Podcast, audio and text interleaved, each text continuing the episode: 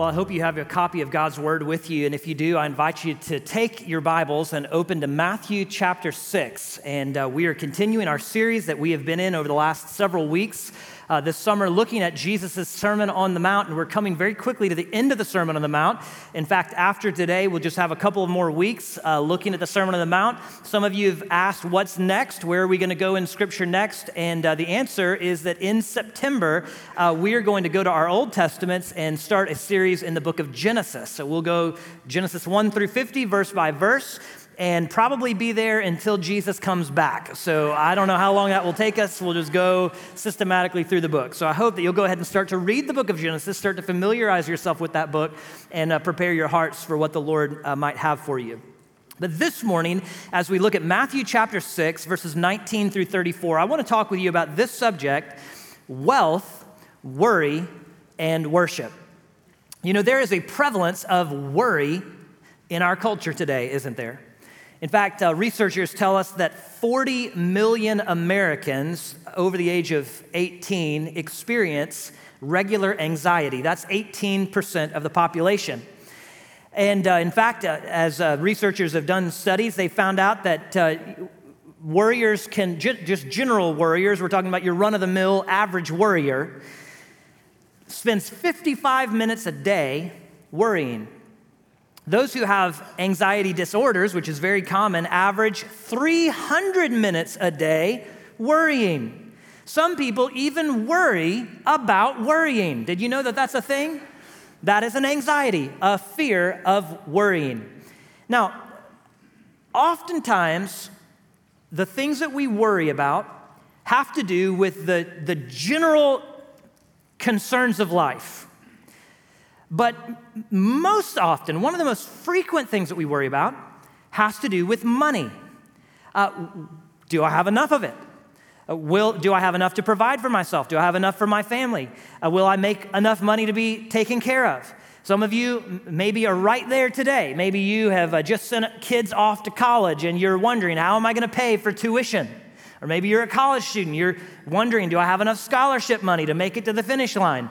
Uh, maybe you are uh, working a job and you've, you've got a spouse and children, and, and uh, there, there, there are more bills at the end of the month than you have income, and you're wondering, how am I going to make ends meet? I don't have enough. Uh, some of you are nearing retirement age and you're worried, have I saved up enough? Am I going to be able to make it? Oftentimes, wealth and worry are related.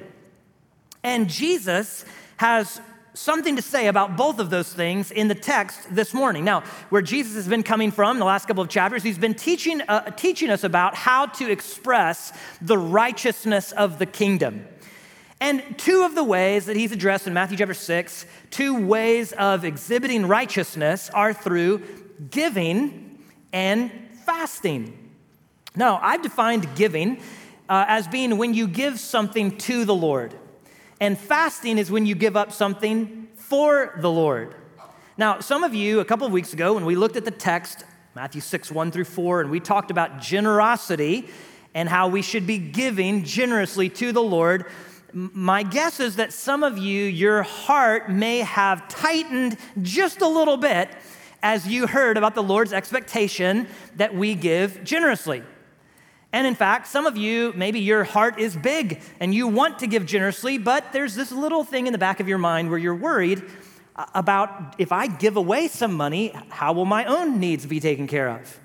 If I'm generous towards others, might that put me in a financial predicament? Or maybe you just say, I'd love to give, Pastor, I just don't have it. I, am spending all my money on, you know, the bills and, and keeping the lights on and sending my kids to school and all these things. I just don't simply have it. Or when you heard me teach about fasting, some of you just thought, oh man, it, it, well, how am I going to eat if I'm not supposed to eat? Right? That's a natural question. If, if I fast, well, how will I, how will I, you know, get all the calories that I need in the day? Well, Jesus anticipates those exact kinds of questions, and he addresses them in verses 19 through 34. Verses 19 through 34 is, uh, is a rabbit trail. Okay, now you know every good sermon has a rabbit trail or two. This is Jesus' rabbit trail in the Sermon on the Mount. He, he adds a little parentheses, okay? He's been making this argument about righteousness, but now Jesus is going to anticipate that those who are hearing what he's teaching about giving and fasting might object. There, there might be someone who says, I don't want to give, that's mine. We're taught to say that from a very early age, aren't we? Mine. And some of us have that mentality when it comes to our money. Mine. I don't want to give. So, this is essentially the, the, the, the concern of somebody who's selfish. I don't want to give. Or the person who says, I want to give, I'm just worried about giving. I, I, I, in other words, this would be the anxious heart. Uh, if I give, uh, how will I have enough money to take care of my needs? If I fast, how will I have enough food to take care of my body? That is what Jesus is addressing. Those who say, if I give generously to the Lord, or give up something sacrificially to the Lord, how will I eat? How will I clothe myself? How will I be taken care of?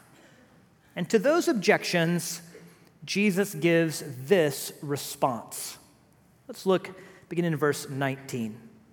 Jesus says, Don't store up for yourselves treasures on earth, where moth and rust destroy and where thieves break in and steal.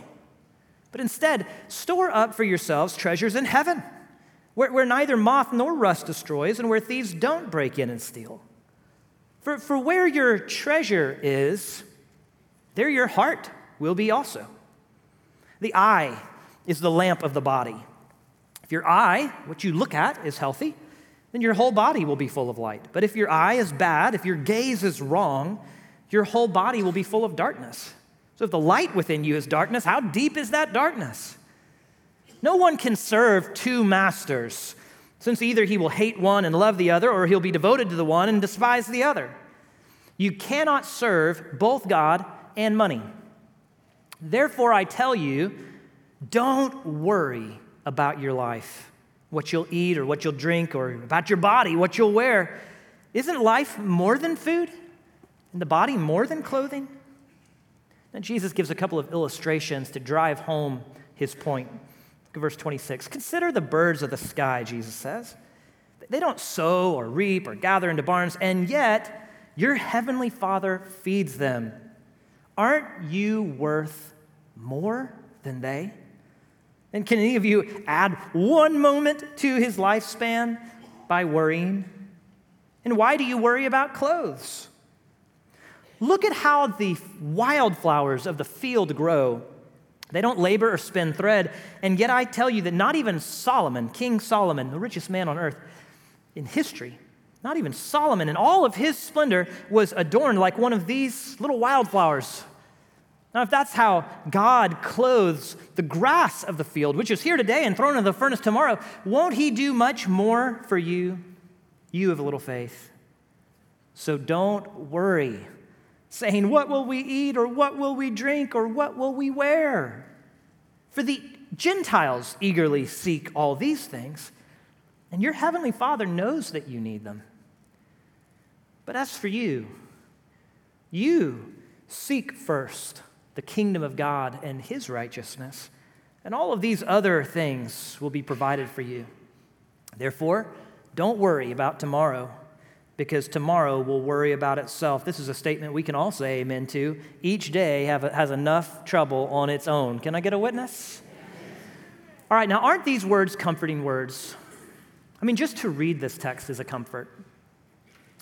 I think we can break this passage down into essentially three words of instruction that Jesus gives to those who are anxious about giving or anxious about fasting. The first thing I want you to see that Jesus says here to the person who responds to his call to giving with, with a anxious, maybe selfish heart, I don't want to give.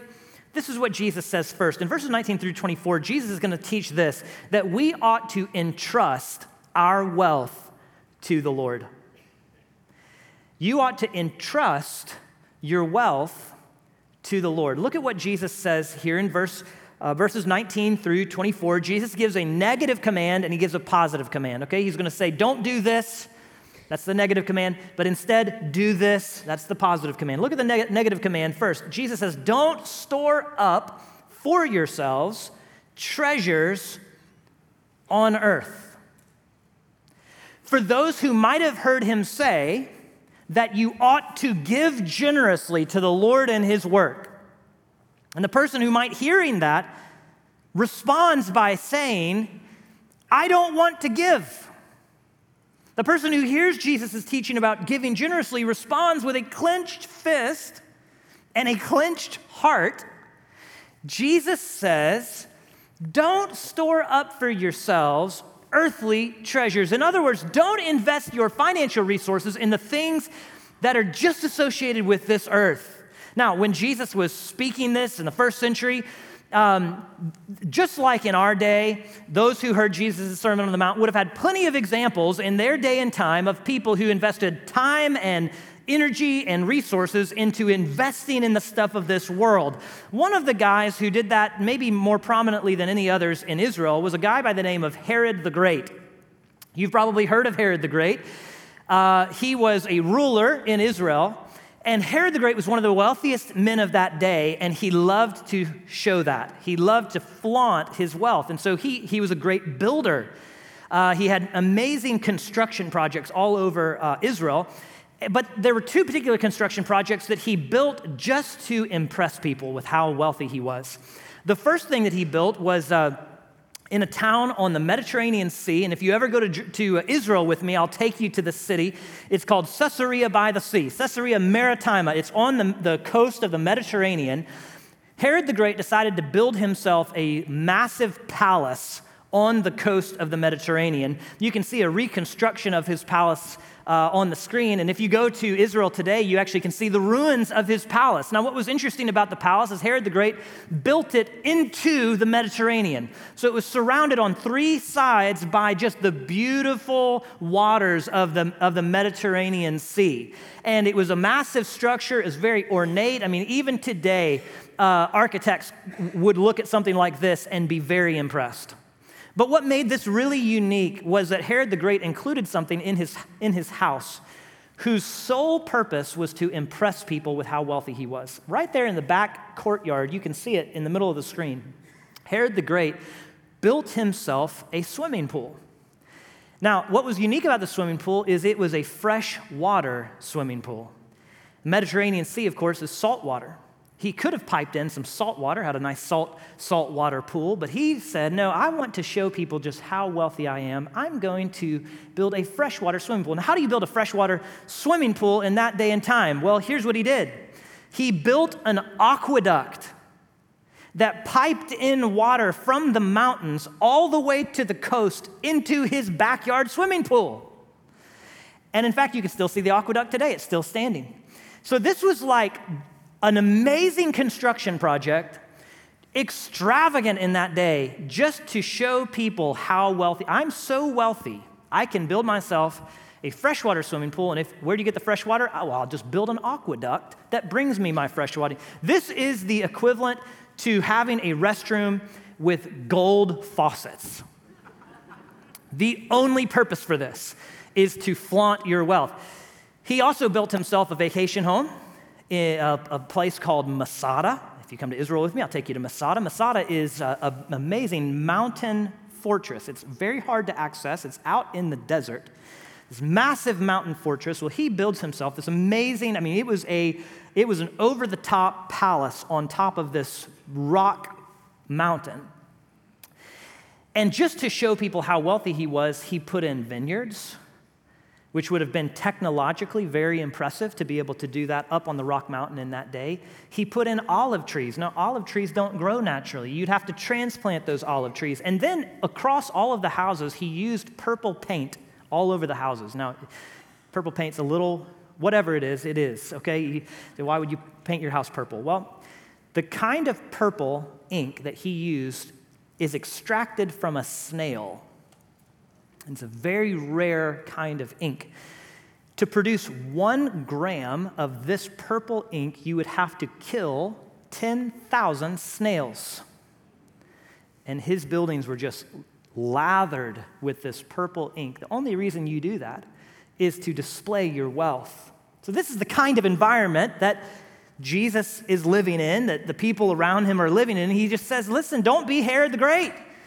Don't store up for yourselves treasures on earth. Don't give yourself to just the lavish eccentricities of and luxuries of life on this earth. Why? Because those things don't last. If you go to Caesarea Maritima, you know what you're going to see with Herod's palace? You're going to see ruins. It didn't last. It's now rubble. You go to Masada, you can't see the purple ink anymore. It has faded away with time. And that's exactly what Jesus says in verse 19. Don't store up for yourselves treasures on earth, where moth and rust will eventually destroy, and where thieves break in and steal. Some of you had a 1968 Mustang back in high school, and it was a beauty back in its day. It's been sitting in your garage for a few decades, and now you go out and it's rusted. Some of you, you say, man, I'm gonna buy a nice suit. I'm gonna get an Armani suit. You put that suit in your closet, and before long, a little moth climbs into your closet and decides to munch a hole through that Armani suit. And what was so beautiful now is worthless. Jesus is saying, if you invest your treasure into the things of this world, you need to realize it is temporary, it is transitory. Moth can destroy, rust can destroy, thieves can break in and steal. You can invest all of your resources into your your uh, investment account and one turn of the market and poof, it's gone. Can I get a witness? Here today, gone tomorrow. So Jesus says, don't invest your life into the things that are so temporary. Even if you invest yourself into earthly treasures, one day you're going to die and it's not going to do you any good. Your kids are going to put you in a box into the ground, hopefully say some nice things about you, and then all the things that you've collected and put your money into, it's not going to help you beyond your own life. Here today, gone tomorrow. So Jesus says instead, instead of investing your financial resources in the stuff of today, store up for yourselves treasures where? In heaven He's saying, why would you consider giving? Well, because this is an opportunity to invest in the things of eternity, to invest in the things that will outlast you, to invest in the things that will matter long after you're dead. If, if you invest your material resources in the stuff of today, then once you, you die, it's, it can't benefit you anymore. If instead you'll invest your things in, in uh, your, your resources in the things of heaven, it will out, outlast you. Look what he says right there, verse 20. Store up for yourselves treasures in heaven where neither moth nor rust will destroy, and where thieves cannot break in and steal. Moths can ruin your Armani suit. Moths cannot ruin your investment in the things of heaven. Rust can destroy that 68 Mustang. Rust cannot destroy your investment in the things of heaven. Thieves can come into your house and steal whatever you might have, happen, happen to have hidden in your house, but thieves cannot break in and steal the things that you invest that matter for eternity. There are things that are lasting and there are things that are not lasting. And Jesus says, invest your life and invest your resources in the things that will outlast you. What he's saying is simply this invest your resources in the things that will matter 10,000 years from now. That's what you ought to give your things to. That's what you ought to give your attention to. That's how you ought to invest your life and your resources. Now, for those who need convincing, Jesus gives three reasons for this. Look at the arguments that he makes here in verses 21 through 24 as to why we ought to store up treasures in heaven. Number one, he says in verse 21 For where your treasure is, there your heart will be also.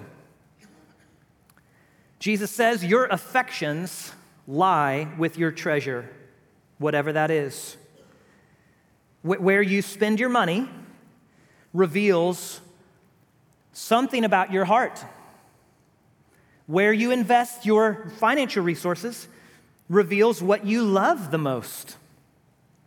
If you took a look at your bank account, what would it say about your priorities? Would it say that you're priorities are earthly oriented or heavenly oriented? Are they temporal or are they eternal? Jesus says, Why should you care about giving generously to kingdom work? Because it actually reflects something about my heart. if all of my treasure is wrapped up in the stuff of this world, what does that say about my heart? It says something sick here.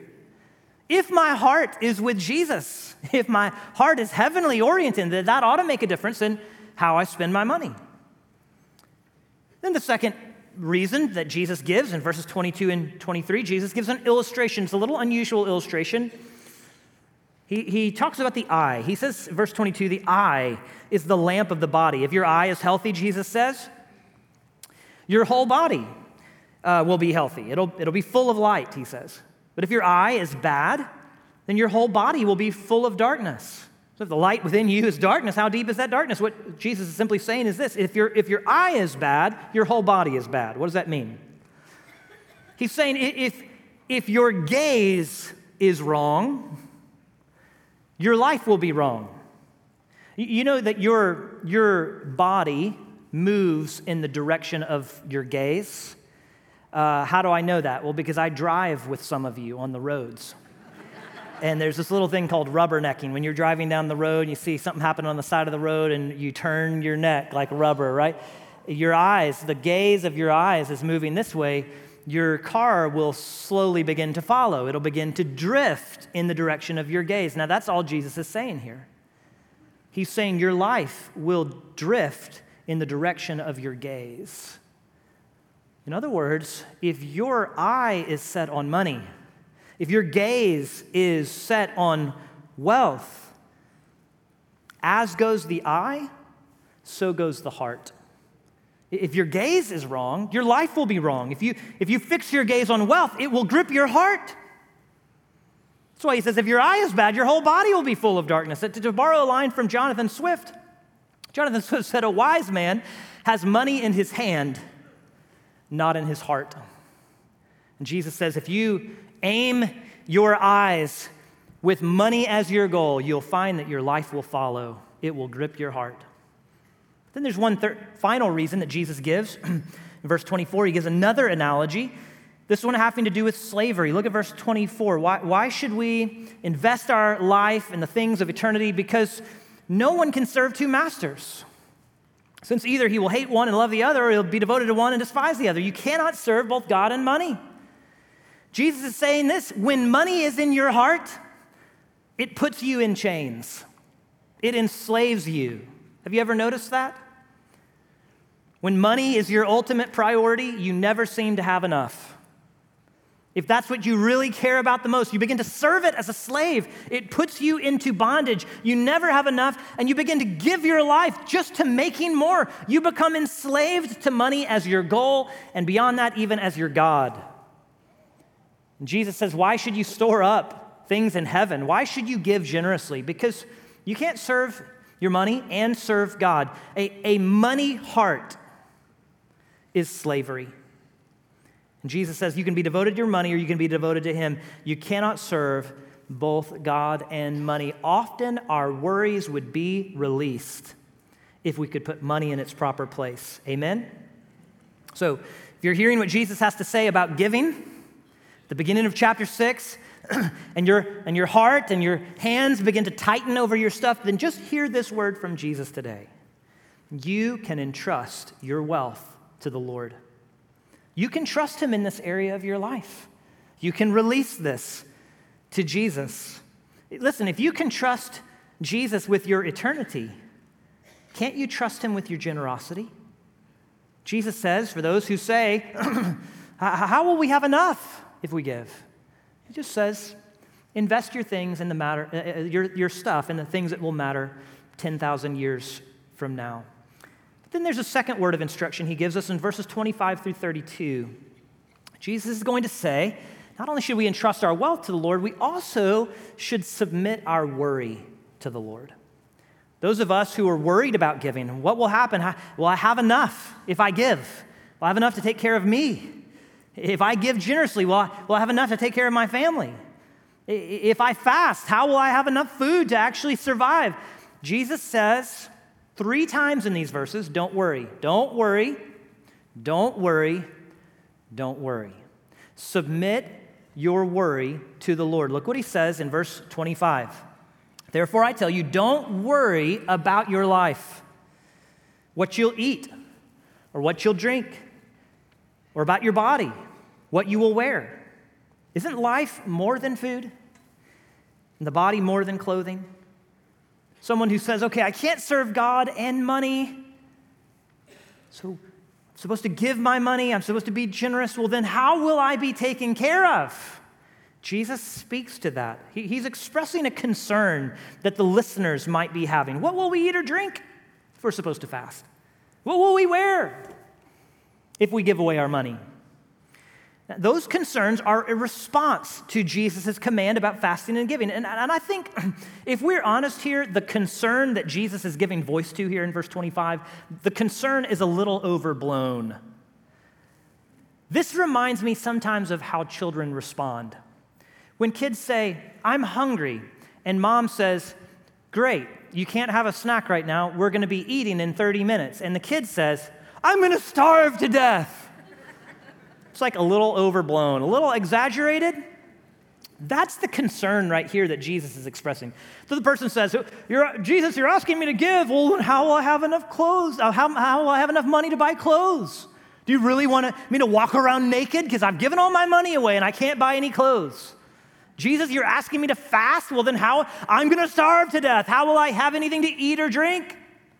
Do, do you realize so often our worries really are exaggerated concerns? Worry so often is when we, we take a maybe a legitimate concern and we blow it out of proportion. Worry is when you take a molehill and you turn it into a mountain. Uh, this is something interesting. You know, if you if you had enough fog in this in this room, fog, F O G. Uh, if you had enough fog that filled up the space of one acre around and one meter deep, if you condensed that fog into water, do you know how much water you would have? Less than an eight ounce glass of water.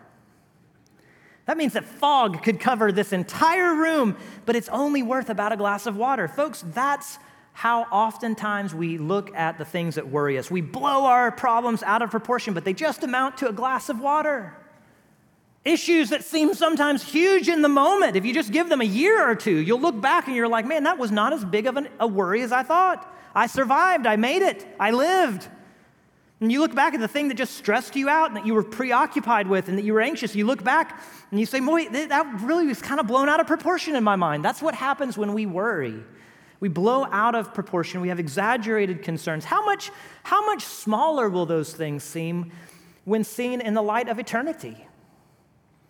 But that's the concern being expressed here. But I think as you look at verse 25, the questions that Jesus is giving voice to. What, what will I eat? What will I drink if I'm supposed to fast? If I'm supposed to give?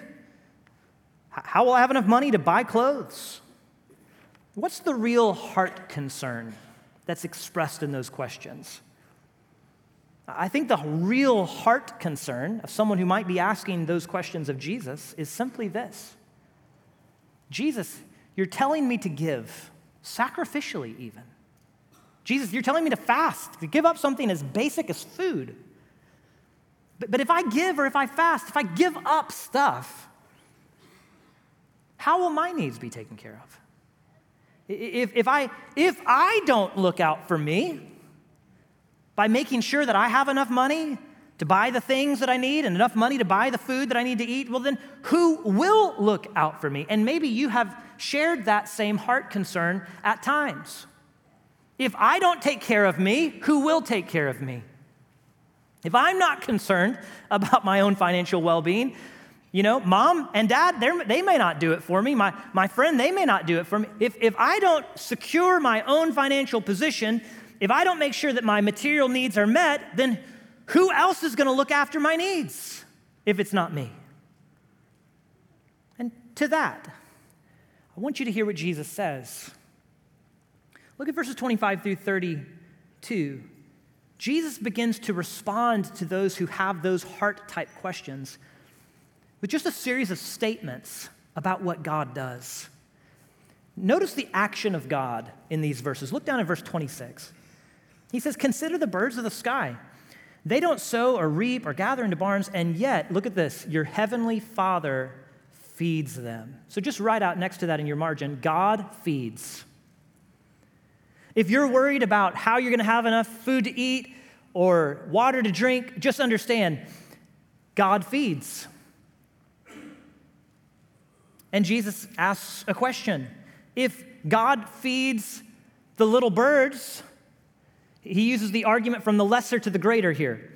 Aren't you worth much more than they? I mean, who really cares about birds? I don't care that much about birds. I don't think about birds that often. And yet, God takes care of those little birds. And if God takes care and looks after and feeds the little things that no one really takes notice of, but God does, how much more will He look after your needs? How much more are you worth to God than the little birds? You, you are the crowning achievement of God's creation. If He looks at the little things, He'll look after the important people. That's you, right? Not to say that birds are not important, all right? Don't email me. But it's just to say the birds are the small things. God even looks after the small things. He'll look after you because you're worth more to Him than, he, than the birds are. Not only does God feed, God clothes. Look at what He says next in verse 28. Why do you worry about clothes? Observe how the wildflowers of the field grow. They don't labor or spin thread, and yet I tell you, not even Solomon in all of his splendor was adorned like one of these. If that's how, look at this, God clothes. If that's how God clothes the grass of the field, which is, it's here today and thrown in the furnace tomorrow, won't He do much more for you? Once again, an argument from the lesser to the greater. Look at the little Flowers of the field, they don't last very long, especially in Texas heat. They wither, and yet they're beautiful. God clothed them that way. If God takes care of the little stuff, the little flowers that, that are so temporary, won't He do much more for you? Now, that phrase, won't He do much more, you ought to circle or underline that. Notice the way Jesus is using the language. He says it in verse uh, 26 Aren't you worth more? He says it in verse 30 won't God do much more? He says it again later in chapter 7, uh, down in verse, uh, let's see what it is, verse 11. If you who are evil, you know this part? If you who are evil know how to give good gifts to your children, how much more will your Father in heaven give good things to those who ask? What he's saying is understand the character of God. God is the God of much more. If you're concerned about food and drink and clothes, and you're worried that if you give generously, nobody's going to be looking out for you, understand this God will do much more for you. You are worth much more to God. God feeds the birds, He'll feed you. He clothes the flowers, He'll clothe you. God will take care of you. Verse 32 not only does God feed and God clothe, Verse 32 tells us that God knows. Are you worried? Are you anxious about life? God knows. Verse 32, he says, uh, verse 31, don't worry, saying, What will we eat? What will we drink? What will we wear? The Gentiles eagerly seek all these things, and your heavenly Father knows that you need them. This is exactly what he said earlier in chapter 6 and verse 8 when he's talking about prayer. He says, You know, uh, don't go on with vain repetition in your prayers, thinking that God is going to suddenly pay you attention because of all your words. God already knows what you need before you ask Him. That's an amazing statement. God knows what I need. You see what worry is? Worry is failing to believe that God knows what I need. Worry is failing to believe that God has my life under control. Worry is failing to believe that God actually cares about my life. And to that, Jesus says, Look at what God does for the birds. Look at what God does for the flowers. You're worth more to God than those things. And God can feed, and God can clothe, and God knows what you need. And not only does God know what you need, He cares about you.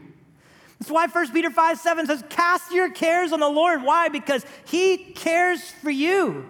God sees your needs. He knows the things that you need that maybe no one else knows you need. The, the reality is, some of you are bearing anxiety and worry, and you've brought it into this room like a burden on your back. And there are some things that are such deep, heart level worries, you'll never tell another person about it because it's so heavy you don't even know how to put it into words. God knows. God sees that. God cares for you in that. I, I love the Old Testament word, it's in Hebrew for God is provider. In Hebrew, it's literally God sees. God sees. God sees what I need, and He'll provide for me. God sees what I need. He knows what is worrying me, and He'll take care of it. He'll provide. Do you, do you sense God's love for you in this? Do you see how much God cares for you in this? It's, it's why Jesus is going to say just a couple of chapters later Come to me, all who are weary and heavy laden, and I will give you rest. You can, what's the, the gospel song that we sing? Take your burdens to the Lord and what? Leave it there. You can take the things that are weighing you down, bring those worries. Listen, whether it's worries about food or worries about clothing or worries about money or worries about something else, you can take what worries you to a God who sees you and knows and cares and will provide and will feed and will clothe. And you can rest on the character of God in the midst of your worry and anxiety. Which is why Jesus concludes from all of that. He says something three times verse 25, verse 31, verse 34. Don't worry. Submit your worry to the Lord. He cares for you, He'll take care of you. Here's the amazing thing. We were talking, I'm going to I'm to take a little rabbit trail, all right? Told you every ser- good sermon has one. Here's a little side street. This is free, okay? Doesn't cost you anything. We, we were having a conversation around our dinner table last night. Every Saturday night, we have a family devotional, and we were talking about the idea that there is no mess that we can make that is so big that God can't rescue us out of it. And we talked about this idea that in the midst of our mess, God is both willing and able to rescue us. Can we say that together? God is both willing and able. It would be one thing if God was willing to help us, but not able to help us. Maybe he's kind hearted, but not powerful enough. It would also be in something else if God was able to help us, but not willing to help us. He's powerful enough to do it, but not kind enough to do it. God is both willing and able. He is both kind enough to do it and powerful enough to do it.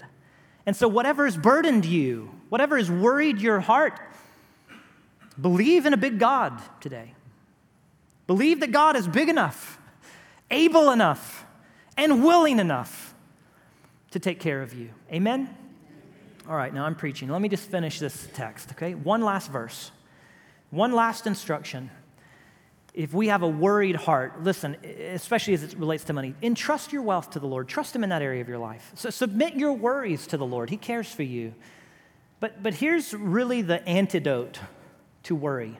So the final thing Jesus says, he, he teaches us to focus our worship on the Lord. Focus our worship on the Lord. Look at verse 33. He says, Look, the Gentiles, they're, they're seeking after these other things food and clothes and all the, the, the material stuff of this world. But, but you, verse 33, in contrast to that, you seek first the kingdom of God and his righteousness. And all these other things that, that tend to worry our hearts, these other things will be provided for you. What he's saying is simply this if you're anxious about wealth or you're anxious with your worries, Seek first the kingdom and trust the Lord with the rest. Amen? Seek God first, and you just trust Him with all the, the other stuff.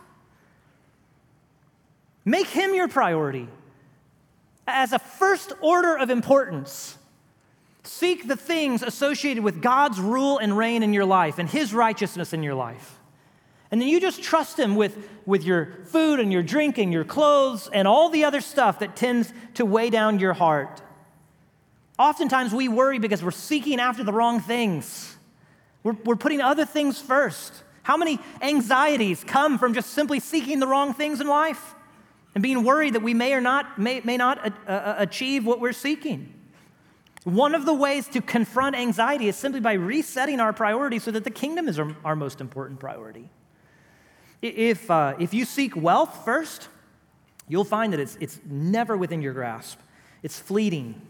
You'll, you'll be worried you don't have enough. If, if you seek clothing or food or drink first, then you'll find that it's unsatisfying. It never delivers on its promises. But if you seek Christ first, if He becomes the overwhelming priority of your life, if He becomes the greatest concern in your heart and your mind, you'll find Him.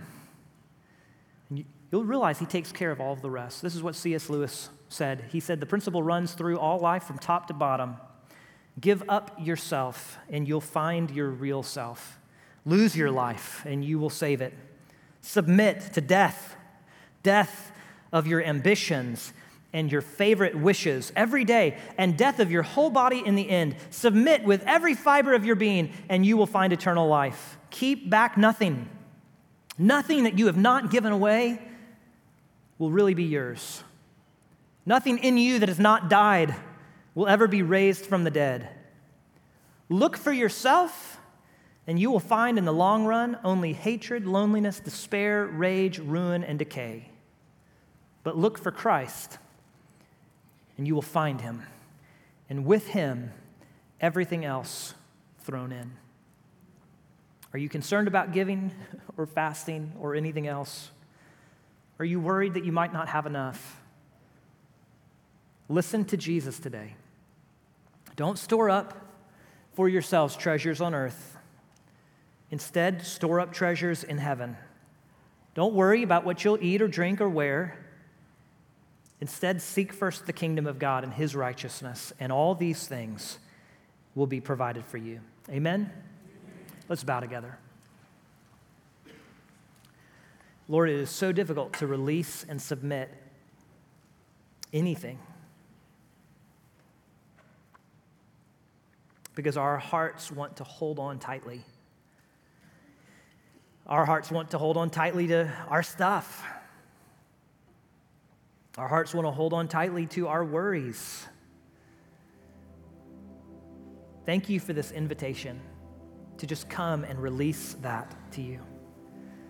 Lord, focus our attention and our worship on you. Help us to seek you. Help us to just make you the center of our lives so that our worries no longer matter and our wealth is no longer our master because you have become the center of our lives. It's not possible in our own strength. So we invite you, Holy Spirit, to reshape us, to do radical surgery in our hearts so that our priorities are what they should be. Help us to have a big view, God, of you. Help us to believe that you are who you say you are. I pray for the worried heart today in this room, that they'd be able to submit that at your feet, that they would feel your love in return. And we pray this in your name. Amen.